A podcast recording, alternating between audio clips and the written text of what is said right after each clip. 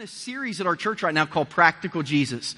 And here's the thought of this series that we're in. For those of you in here who would call yourselves Christians and you follow Jesus and you've given your life to Jesus, I'm trying to highlight for you some areas that are very real in our everyday lives that Jesus speaks to in a very practical manner. I'm trying to show you that Jesus doesn't just have information spiritually for your soul, but for your life, for your calendar, for your relationships, for the things that you want to do. I want to show you that Jesus is the most practical teacher who's ever lived. For those of you who are not Christians, and we have a lot of people who come to our church who are just kind of brand new to the faith thing or checking out the faith thing. My goal in this series is to show you that Jesus is worth checking out, that Jesus is worth following. And if you really just study the life of Jesus and what he says, I believe a life of following Jesus is a life that's better than a life not following Jesus, not because we're better people, but because the advice that Jesus gives us on how to live our life in the everyday practical things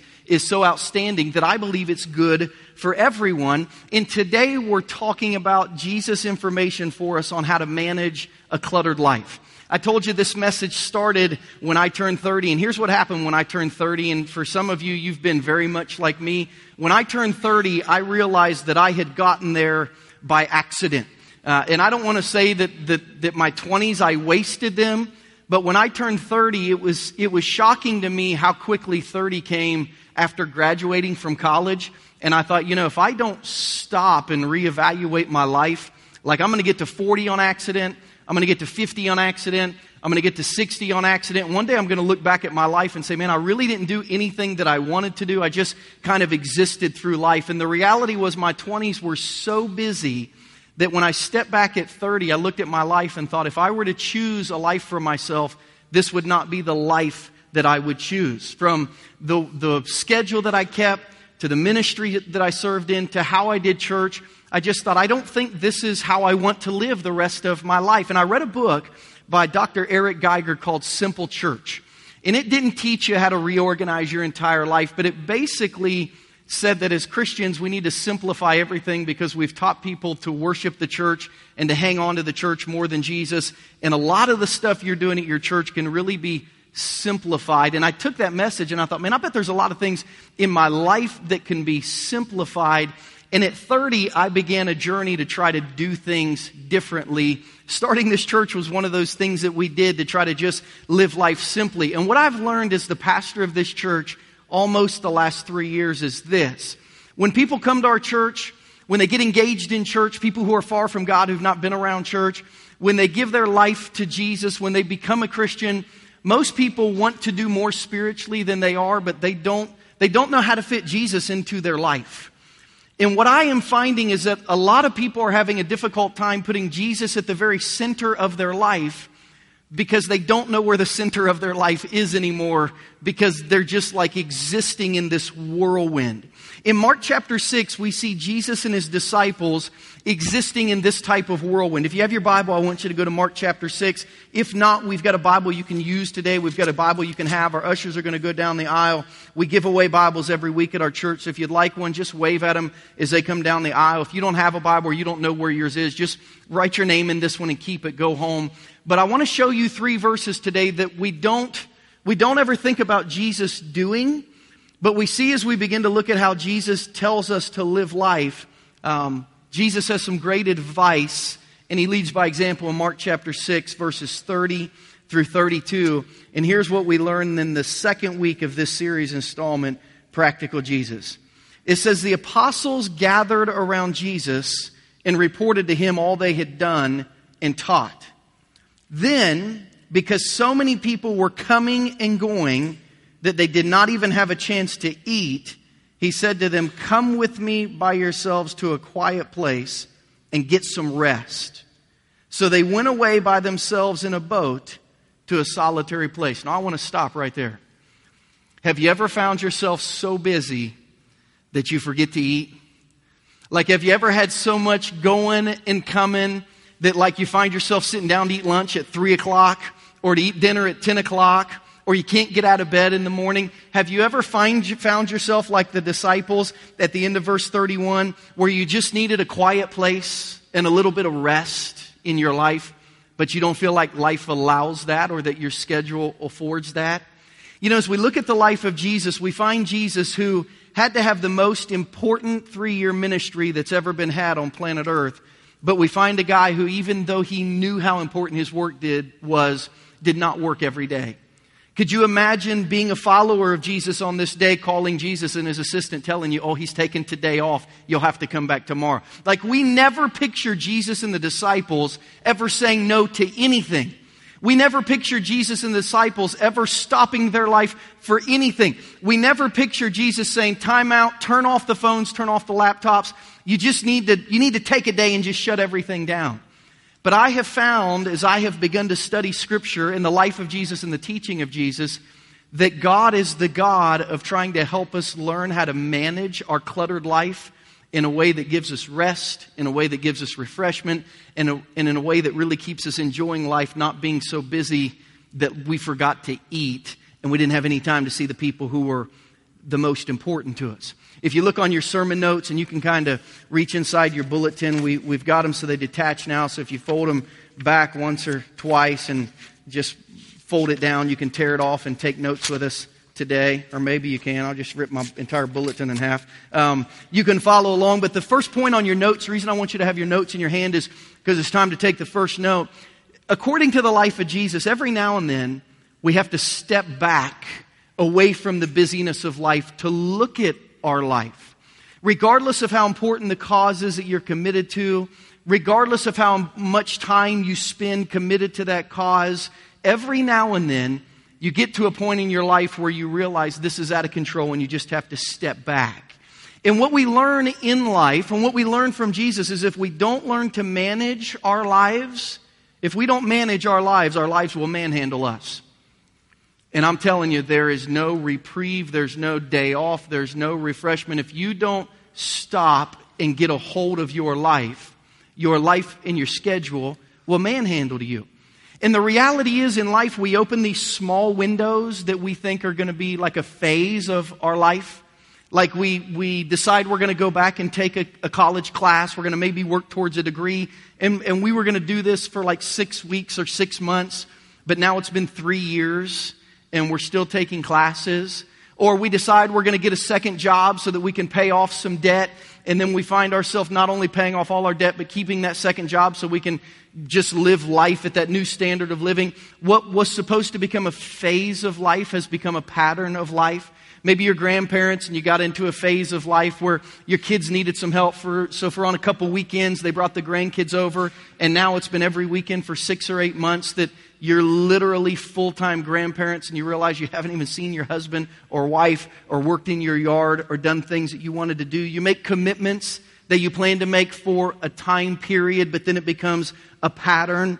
When, when we look at these phases on your notes, when we look at these busy phases of life that become busy patterns of life, change has to occur.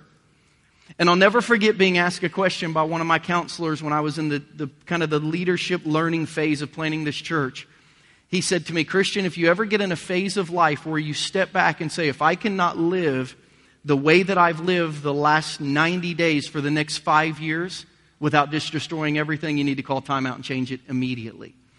And some of you think you're living in a phase of life, but the phase of life has become a pattern of life and it has no end in sight if you don't sit down and call time out and figure out how to get a hold of it. So my job, my job today, my, my goal today, my, and I've got little tips throughout this message to kind of help you learn how to manage your life like I'm trying to learn how to manage mine. Here's the first tip that I want to give you to make sure this message sinks into your life. Don't go to bed tonight before you discuss and implement this message, either with yourself if you live alone or with your spouse if you're married.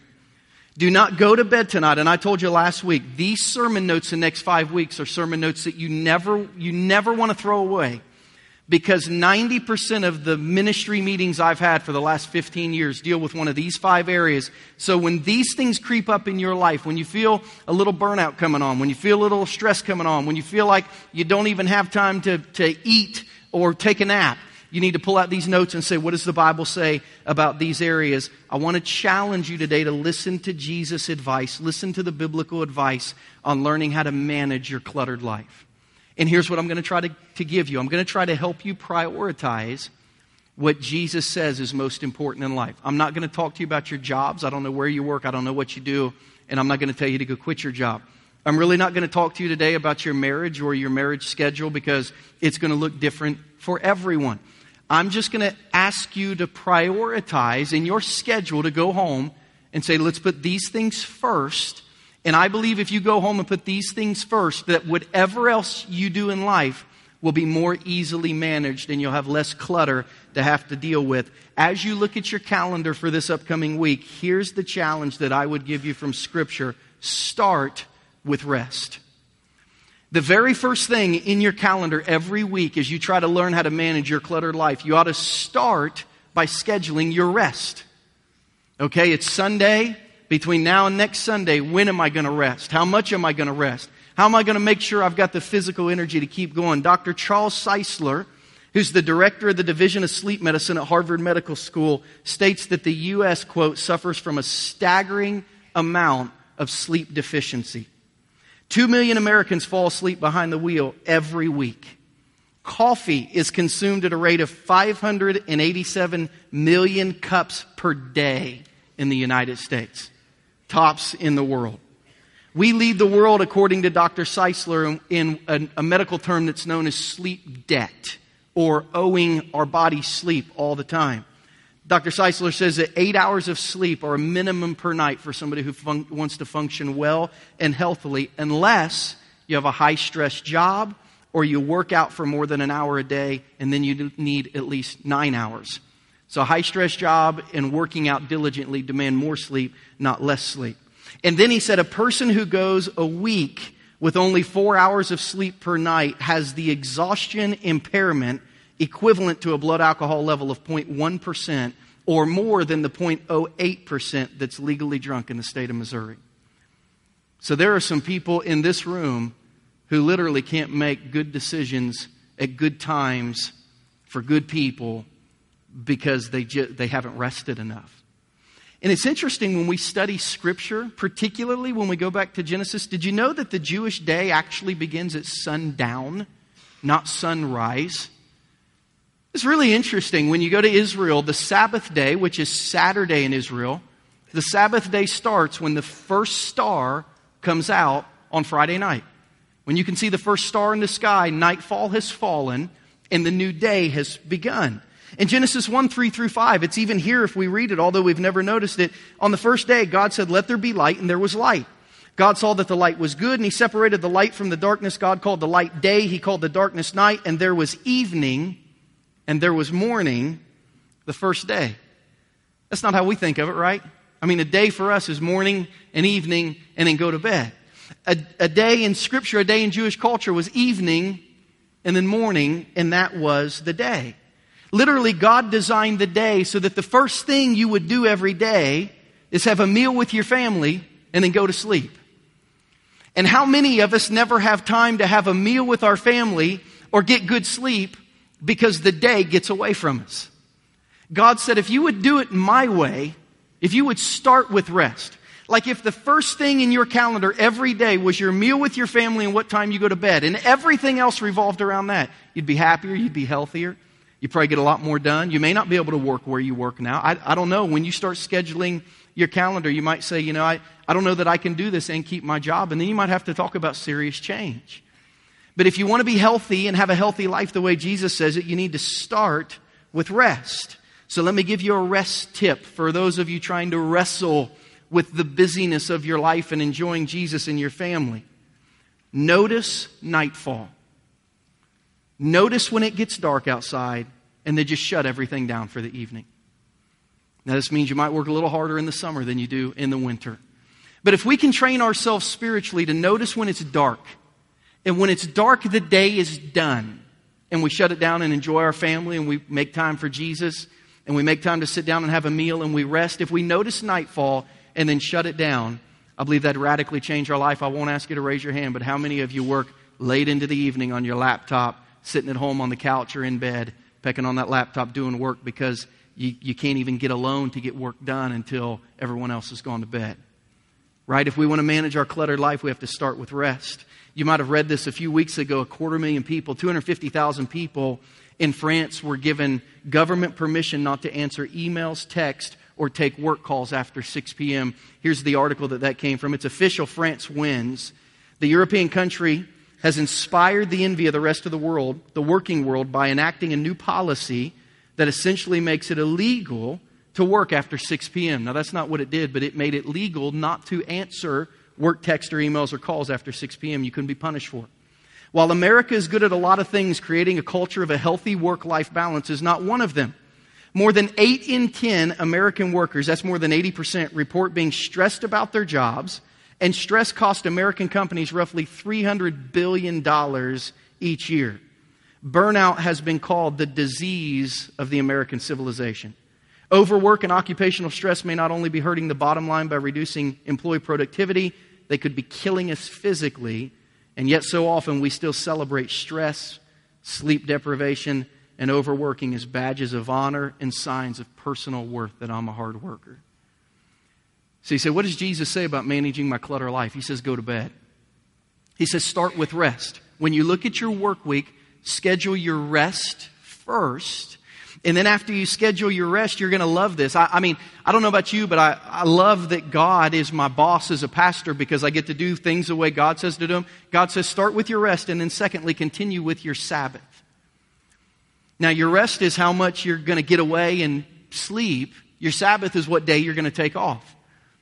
So imagine your boss coming into you when you get hired and say, now listen, the first thing I want you to do every every night is I want every week, I want you to sit down at your desk and figure out how much you're going to sleep, when you're going to sleep, and then figure out what day you're going to take off. Before you get any of your work done, I just want to make sure you know that and have that. And then we can wrap everything else around that. As we talk about continuing with the Sabbath, here's what I mean by that. Develop a Sabbath schedule. You say, what does that mean? It's a schedule that has a mandatory day off in it from your work every week. And the reality is when we look in God's words, we see that God always left room in schedule for everything in life. It's always God saying, don't spend every minute of every day. It's always God saying, don't spend every dime of every dollar. It's always God saying, you know, make sure you don't eat everything in the house at the same time. In Exodus twenty-eight through eleven, it was God saying, remember the Sabbath day by keeping it holy. That word holy means set apart. Six days you shall labor and do all your work, but the seventh day is a Sabbath to the Lord your God.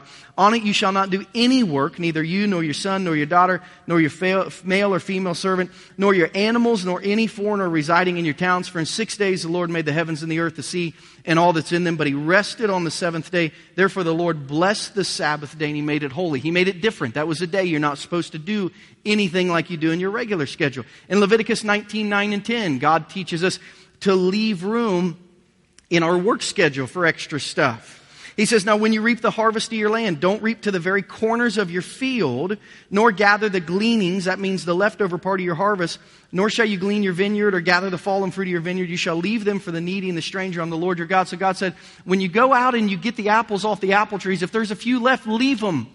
I'm not a God that consumes everything all the time. In Deuteronomy fourteen twenty-two, in dealing with money, he said, be sure to set aside a tenth of all that your fields produce each year. That's where we get this word tithe. That's why we talk about giving ten percent. He said, take the first ten percent and use that for God.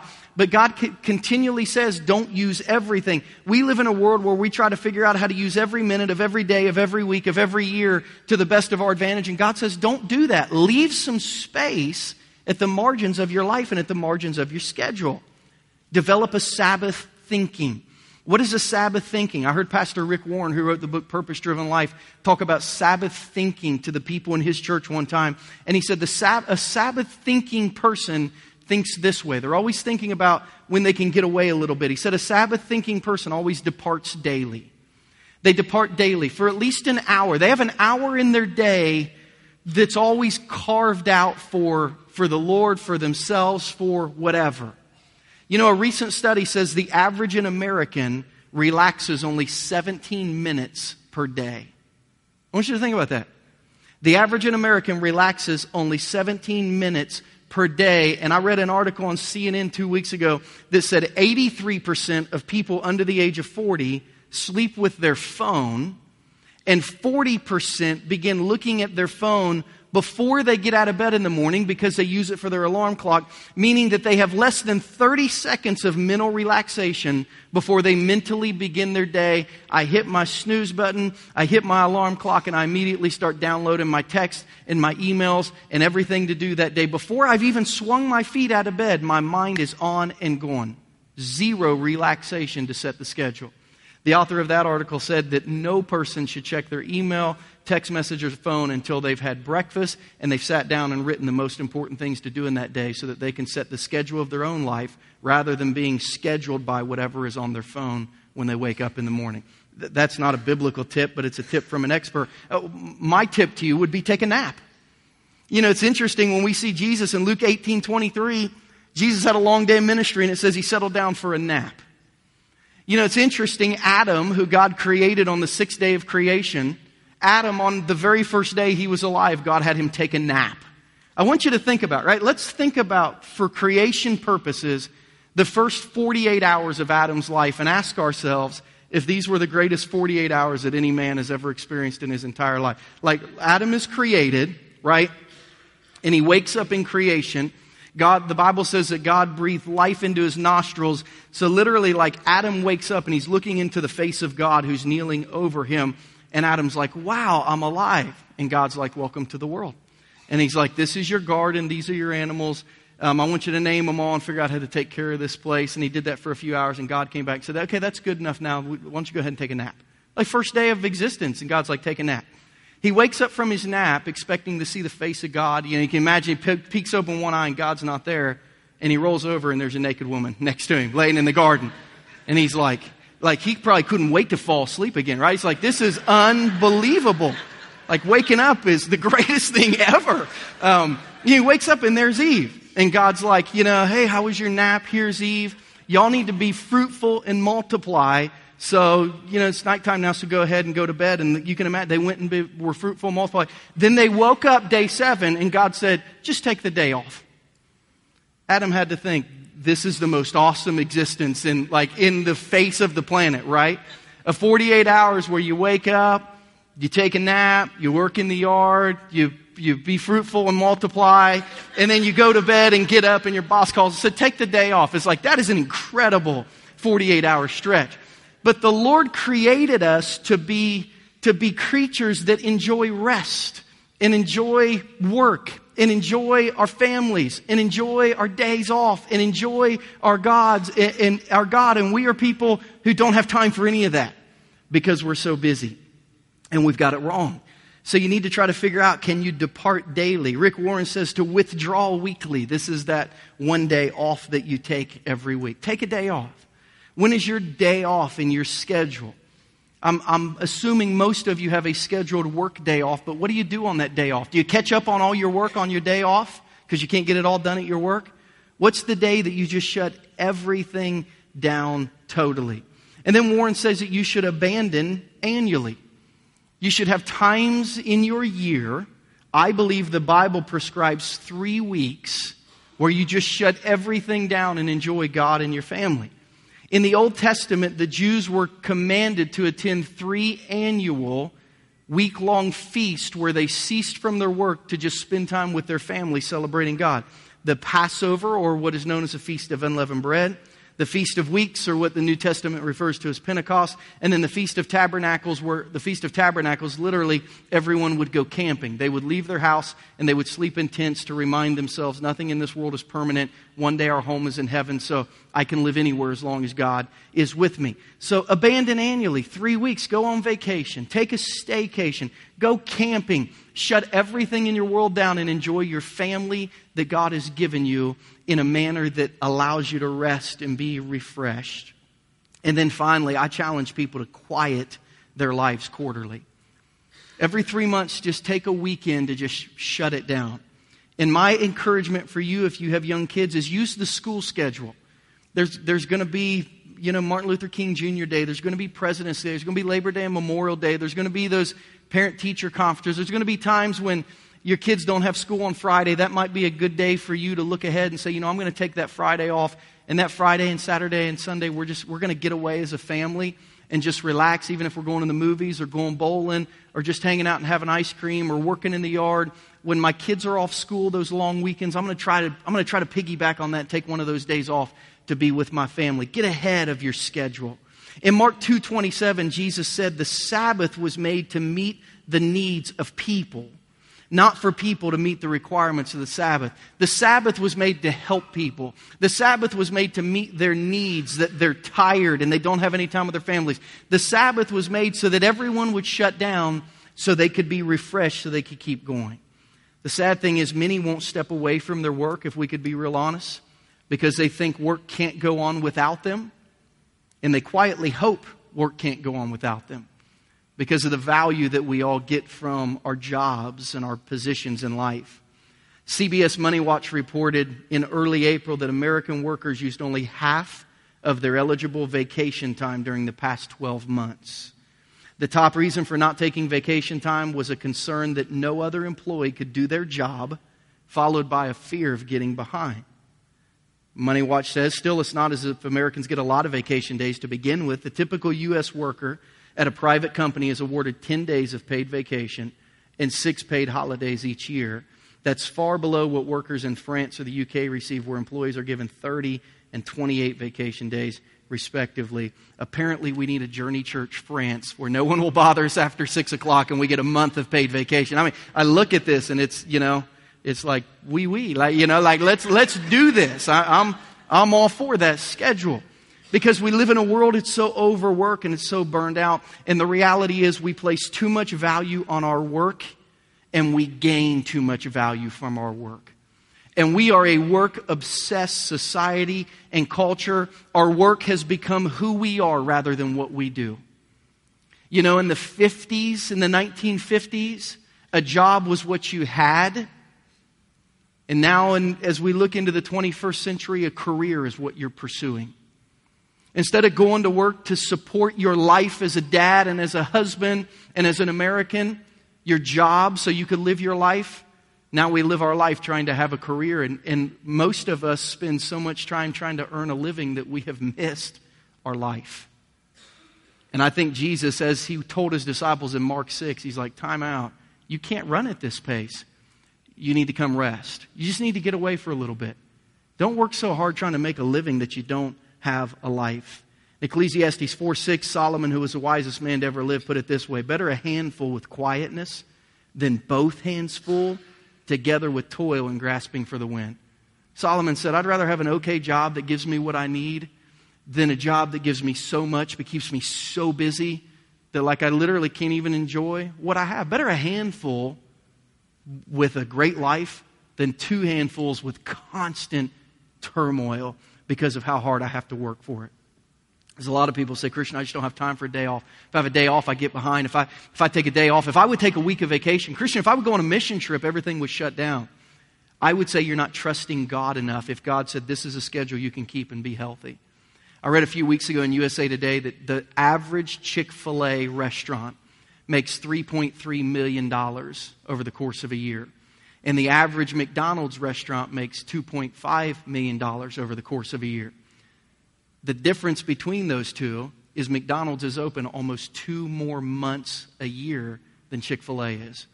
Because the founder, Truett Cathy, read that you were supposed to not only take a sabbatical, but as a Christian businessman, you weren't even allowed to let your employees work on Sunday. So he said, we're closed on Sunday. I can't tell you how many times I've pulled into Chick-fil-A after church and cursed Truett Cathy because they weren't. It's like, man, I just, I just really, you know, why is this guy got to honor God? You know, self-righteous. I want a chicken sandwich. Um, you know, it's like... But Chick-fil-A, who two months a year closes their doors, makes more than the average restaurant that's open three hundred sixty-four, sometimes three hundred sixty-five days a year. See, you can honor God's schedule. You can take a day off. You can take an hour a day. You can take a weekly vacation. You can work less than people and have more, I believe, if you do it God's way. But we have to be willing to lean in and trust what God is saying to us here. Say, Christian, how do you do, when there's so much to do, how do you take a day off? Here's a Sabbath tip for you. For those of you who, like me, are busy enough that you never have a day without things to do, make a written list of everything that needs to be done immediately after the Sabbath, and then shut everything down for a day.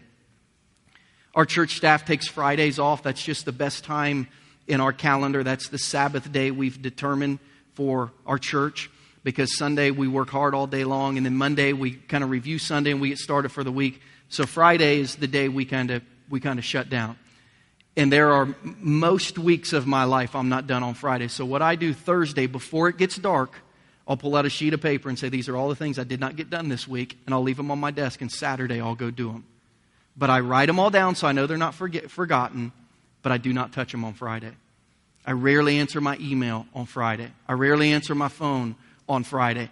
And my my team knows, I'm not, because I honor the scripture, I say, I'm not going to call you on Friday ever. I'm not going to ask you to do anything on Friday.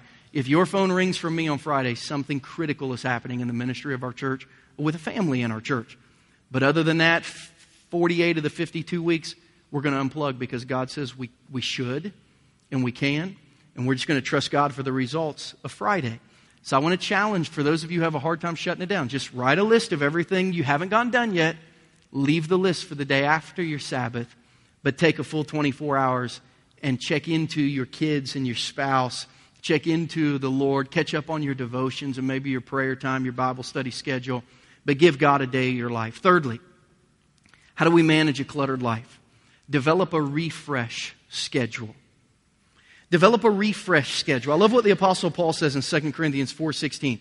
He said, therefore we don't lose heart. It means we don't get discouraged with this fact that outwardly we're wasting away. Now, if we stop right there, that's a discouraging fact. Paul said, hey, I want to tell you something, but don't get discouraged. Like one day at a time, your life is ending. Um, outwardly, you're wasting away. The hair is turning gray or it's leaving altogether. The pounds don't go away. As he's outwardly, life is getting really hard. But don't be discouraged by that fact, because the Apostle Paul says inwardly we're being renewed day by day. So here's what the Apostle Paul says. Every day you're burning fuel. Every day you have to replace the fuel. You know, every now and then I'll take a long trip. I'll have to drive up to the airport. A few weeks ago, Pastor Jason and I had to go down to Clinton, Missouri. And anytime I take a trip that I know is going to empty my gas tank, I always figure out where the gas stations are along the way because I don't want to get a stretch of highway without gas. It's funny that we'll have work projects due that we know are going to drain our tank, but we don't plan to fill up after we're done. We go through life seasons that we know are going to drain our tank, but we don't plan a refresh schedule to fill up again. We know that our most difficult day of work is X day, but we don't plan anything X evening to go ahead and fill up again. And none of us would think we could just drive around our car empty, but we drive around our lives empty. So we have to develop a refresh schedule. What trips in your life empty the gas tank? What are the things that just drain you? If you can figure those things out, then you can figure out where are the gas stations located in your life and what fills me back up. My question to you, what's your hobby? In Ecclesiastes, Solomon said we're meant to enjoy life. Eat, drink, and enjoy life. What is your hobby? What are the things you like to do? Do you like to play golf? Do you like to go fishing? Do you like to take a walk? Do you like to go walk your dog? Do you like to work in the yard? Do you like to go to Royals games? Do you like to play fantasy football? Do you play some sport recreationally? Do, do you hang out with other moms at the playground? What's the thing that when you return from it, you just feel refreshed? You got to schedule that. Those times don't happen on accident. You have to schedule that. So develop a refresh schedule in your tr- in your life. Now, here's a refresh tip for you. You probably will not have time for this unless you make time for it. That's the reality of it. None of us have time for another hobby or a hobby. But you have to make time for it if you want to manage and be in charge of your cluttered life. I had a friend in high school who he and his girlfriend dated all through high school, and they were still dating when we got back from college. And I ran into him at, at some kind of get-together. We were all kind of hanging out. And someone asked him across the room, they said, hey, when are, because they've been, this guy and his girl have been dating for like seven years. And they said, hey, when, like, when are you going to finally get married? Like, when are y'all getting married? And he said, I'm going to propose to her as soon as I get back from Chicago. And so someone said, when are you going to Chicago? And he laughed and he said, never. Uh, and like, they never ended up getting married. Like, what he was saying is, we're not, like, I'm not going to marry her. And a lot of you, it's like, when are you going to schedule a hobby? You're like, you know what? The first free week I'll have, I'll schedule a hobby. Well, when is that? Probably never. You know, I'm probably, I'm probably never really going to do it. I might as well just say it. You have to develop a refresh schedule. And I want you to try to think about this, or at least discuss this before you go to bed tonight. You probably won't have time unless you make time for it. But I would I would encourage you to do this. Refresh t- refresh tip two has just been given to me by one of my ministry coaches. I found that journaling is an effective way to keep track of your gas gauges to ensure that you don't run out of gas. just getting a, a little notebook beside your bed. And, and every night, every week, I have to turn in a report to my church planning coach, Pastor Jimmy Dodd, who's actually in two weeks going to be here speaking on Sunday morning. He's going to speak four or five times at our church this year. I meet with him every other week, but every week I have to send him a report. I think we've got a slide of it where I have to fill out this gas gauge and send it to him. So every week I have to say, on, on the scale of emotional energy, empty, quarter, half, three quarters are full. Physical energy, empty, quarter, half, three quarters full. My spiritual life, empty, quarter, half, three quarters full. If I could be honest with you, I don't even think about those gauges except for on the days that I have to fill them out. And by the time I get there, I thought, man, I, I wish I'd have known I was running this close to empty. Maybe I wouldn't have bottomed out. So I've learned that journaling, just when you go to bed at night, being able to write down, man, I am really tired. I got to catch up on sleep. Or, man, I had a bad day. I need to call a friend and make sure I have a good day. Journaling is a good way to just keep track of the gauges in your life and how you're doing. And then finally, number four, and I believe this is biblical, dream a big bucket list. Man, dream a big bucket list that focuses you not on what you have to do in the next twenty-four hours, but what you hope to do before your life on this earth is gone. Psalm thirty-seven four says this, take delight in the Lord, and He'll give you the desires of your heart. What are the desires of your heart? What are the things you've wanted to do, the places you've wanted to go, the people you've wanted to meet, the activities you've wanted to watch or participate in? Like, what's at the end of your life, what do you want to look back and have done? What's your bucket list? Do you even have a written bucket list or a dream list that you and your spouse ever talk about? We hope to do this before it's all said and done with. Because I find at the end of our life, we often, we often look back at the things we didn't get to do instead of reflecting on all the great things that we did. Sunday, um, last last week, actually Monday, Danielle and I boarded a plane, and we were at a church planning conference in Orlando, Florida, with more than five thousand church planners from around the world. And when we got on our plane on Monday, Danielle and I were in Southwest, and we checked in late, so we didn't get to sit beside each other. But there was an open seat next to a woman from Idaho named Susan, who clearly had cancer that Danielle ended up sitting beside. And on this three and three hour plus flight to Orlando, Danielle found out Susan's story that two and a half years ago, after being healthy her entire life, she had a daughter. They had to do a C-section. When they opened her up to take the baby, they realized that she was filled with a rare cancer that usually only children have. They've been trying to treat it for two and a half years. To make a long story short, it does not work. And she's got less than four months to live. So she and her family were on a Make-A-Wish trip down to Disney before she died. Danielle got a chance to pray with her and minister to her a little bit. But I thought, man, how how sad is it that we always wait until we know the end is coming to go ahead and try to hurry up those activities we wish we would have always done? Isn't it interesting that the Make-A-Wish doesn't hand out money? People at the end of their life aren't looking for money. They're looking for memories. They're looking for one last memory. And the bucket list tip that I would give you is invest your life in mem- memories, not materials. Doctor Robert Lewis, who leads a men's study called Men's Fraternity, challenged men as men leading their households. He said, invest in memories, not materials. He said, at the end of your life, you're not going to worry about the size of your house, what type of car, the kind of clothes you, you wore. He said, when you're sitting around in your hospital bed, you're going to talk about the places you went. You're going to talk about the things you experienced. You're going to look at photo albums full of memories, not materials. You're not going to want to see your jewelry, your car, your house. You're going to want to reflect on life. Let me challenge you like Jesus challenged his disciples in Mark chapter six. If your life is so busy that you don't have time to eat, if your life is so busy that you don't ever have time to rest well, you need to call time out and you need to back up. And you need to start with rest. How are you going to live your cluttered life where you rest well? And then you need to continue with your Sabbath. When are you going to get away? Not just this week, but this quarter and this year. When are you going to go away for a little bit? And then continue with what refreshes me when I'm really worn out. What fills me back up spiritually? And then end with, man, before I die, what, what's one thing that if I got cancer today and the Make-A-Wish Foundation called me and said, you've got two months, what do you want to do? What, what would I give them?